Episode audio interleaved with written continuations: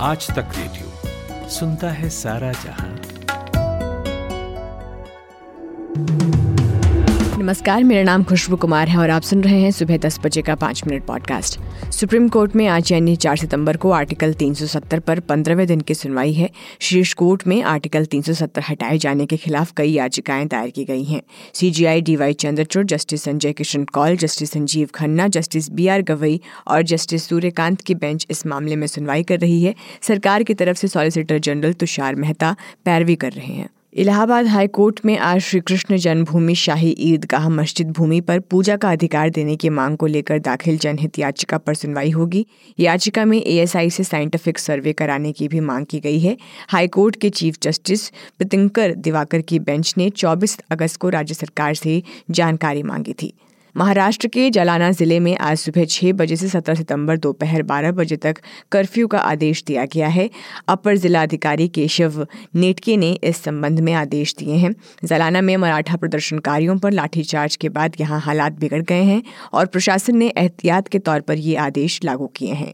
लेकिन इस पृष्ठभूमि में तलाथी भर्ती परीक्षा आज राज्य भर में आयोजित की जाएगी। तमिलनाडु के मुख्यमंत्री एम के स्टालिन के बेटे उदयनिधि स्टालिन सनातन धर्म पर दिए गए अपने बयान की वजह से विवादों में हैं। उन्होंने सनातन धर्म को डेंगू, मलेरिया, कोरोना की तरह बताया है। इस बयान पर साधु संत भड़क गए तो आरएसएस विश्व हिंदू परिषद ने नाराज़गी जताई। गृह मंत्री अमित शाह ने इंडिया गठबंधन की पार्टियों पर वोट बैंक की राजनीतिक का आरोप लगाया और कांग्रेस ने भी इस बयान से किनारा कर लिया है। यूपी के बाराबंकी में आज सुबह एक तीन मंजिला इमारत गिरने से दो लोगों की मौत हो गई है। घटना फतेहपुर कुतावली क्षेत्र की है। हाशिम नाम के व्यक्ति का ये घर है। बारह लोगों को बचाया गया है। तीन से चार लोगों के अभी भी मलबे में फंसे होने की संभावना है। मौके पर ढाई सौ लोगों की एसडीआरएफ की टीम राहत बचाव कार्य में जुटी है। माना जा रहा है कि नींव कमज़ोर होने की वजह से पूरा मकान गिर गया। वहीं सीएम योगी ने हादसे का संज्ञान लिया है।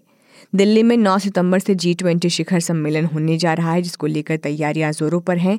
वहीं दूसरी ओर समिट से पहले एक बार फिर खालिस्तान समर्थक संगठन सिख फॉर जस्टिस के सरंगना गुरपतवंत सिंह पन्नू ने कथित ऑडियो मैसेज जारी किया है, जिसमें उसने कश्मीरी मुसलमानों को जी ट्वेंटी समिट के दौरान दिल्ली को ब्लॉक करने के लिए उकसाने की बात कही है। इस पूरे वाक्य के बाद खुफिया एजेंसियाँ जाँच में जुट गई हैं। दूसरी तरफ़ राजधानी दिल्ली की सुरक्षा भी बढ़ाई जा रही है। सुरक्षा के मद्देनजर दिल्ली ट्रैफ़िक पुलिस ने एडवाइजरी जारी की है। इस दौरान कई सड़कें बंद रहेंगी। वहीं कई मेट्रो स्टेशन के गेट भी आठ से दस सितंबर तक वीवीआईपी रूट के दौरान बंद रहेंगे। इसमें सेंट्रल दिल्ली से लेकर साउथ दिल्ली तक के स्टेशन शामिल हैं। हालाँकि मेट्रो सेवा बाधित नहीं होगी और पूरी तरह चलती रहेगी। इसके अलावा सुप्रीम कोर्ट मेट्रो स्टेशन पूरी तरह से बंद रहेगा। सनी देओल और अमीषा पटेल की फ़िल्म गदर टू ने बॉक्स ऑफ़िस पर 500 करोड़ रुपए की कमाई का आंकड़ा पार कर लिया है। फ़िल्म ने रविवार को शुरुआती रुझानों के मुताबिक करीब 9 करोड़ रुपए की कमाई कर ली थी। इसके साथ ही ये दूसरी ऐसी फ़िल्म हो गई है जिसने घरेलू बॉक्स ऑफ़िस पर 500 करोड़ रुपए या इससे अधिक की कमाई कर ली है। यूक्रेन के रक्षा मंत्री ओलेक्सी रेजनीकोव को उनके पद से बर्खास्त कर दिया गया है। यूक्रेन के राष्ट्रपति वोलोदिमिर जेलेंसिंकी ने इसका ऐलान किया है। रेजनीकोव फरवरी 2022 में यूक्रेन पर रूस के हमले से पहले से मंत्रालय संभाल रहे थे। यूक्रेन के स्टेट प्रॉपर्टी फंड के प्रमुख रुस्तम उमरोव को नया रक्षा मंत्री बनाया जाएगा। जेलेंस्की ने कहा है कि अब रक्षा मंत्रालय में नए नज़रिए की ज़रूरत है। यूक्रेनी मीडिया की अटकलों के मुताबिक रेजनी कोव को ब्रिटेन में यूक्रेन का राष्ट्रदूत राजदूत बनाया जा सकता है। स्वीडन में पुलिस ने कुरान जलाने की घटना के बाद हुए हिंसक प्रदर्शन को तितर बितर कर दिया है। एक चौक पर 200 से करीब लोग इकट्ठा हुए। यहाँ एक इराकी शरणार्थी ने ऐलान किया था कि वो कुरान की प्रति को जला देगा। इस व्यक्ति पर पत्थरबाजी की गई, जबकि कुछ लोगों ने उसे बचाने के लिए पुलिस की बैरिकेडिंग को तोड़ दिया है। इस घटनाक्रम के दौरान दो लोगों को गिरफ़्तार भी किया गया है। हाल ही के महीनों में स्वीडन में कुरान जलाने की कई घटनाएँ हुई हैं। चंद्रयान मिशन तीन के तहत काम कर रहे रोवर ने अपना असाइनमेंट पूरा कर लिया है। रोवर अब स्लिपिंग मोड में चला गया है।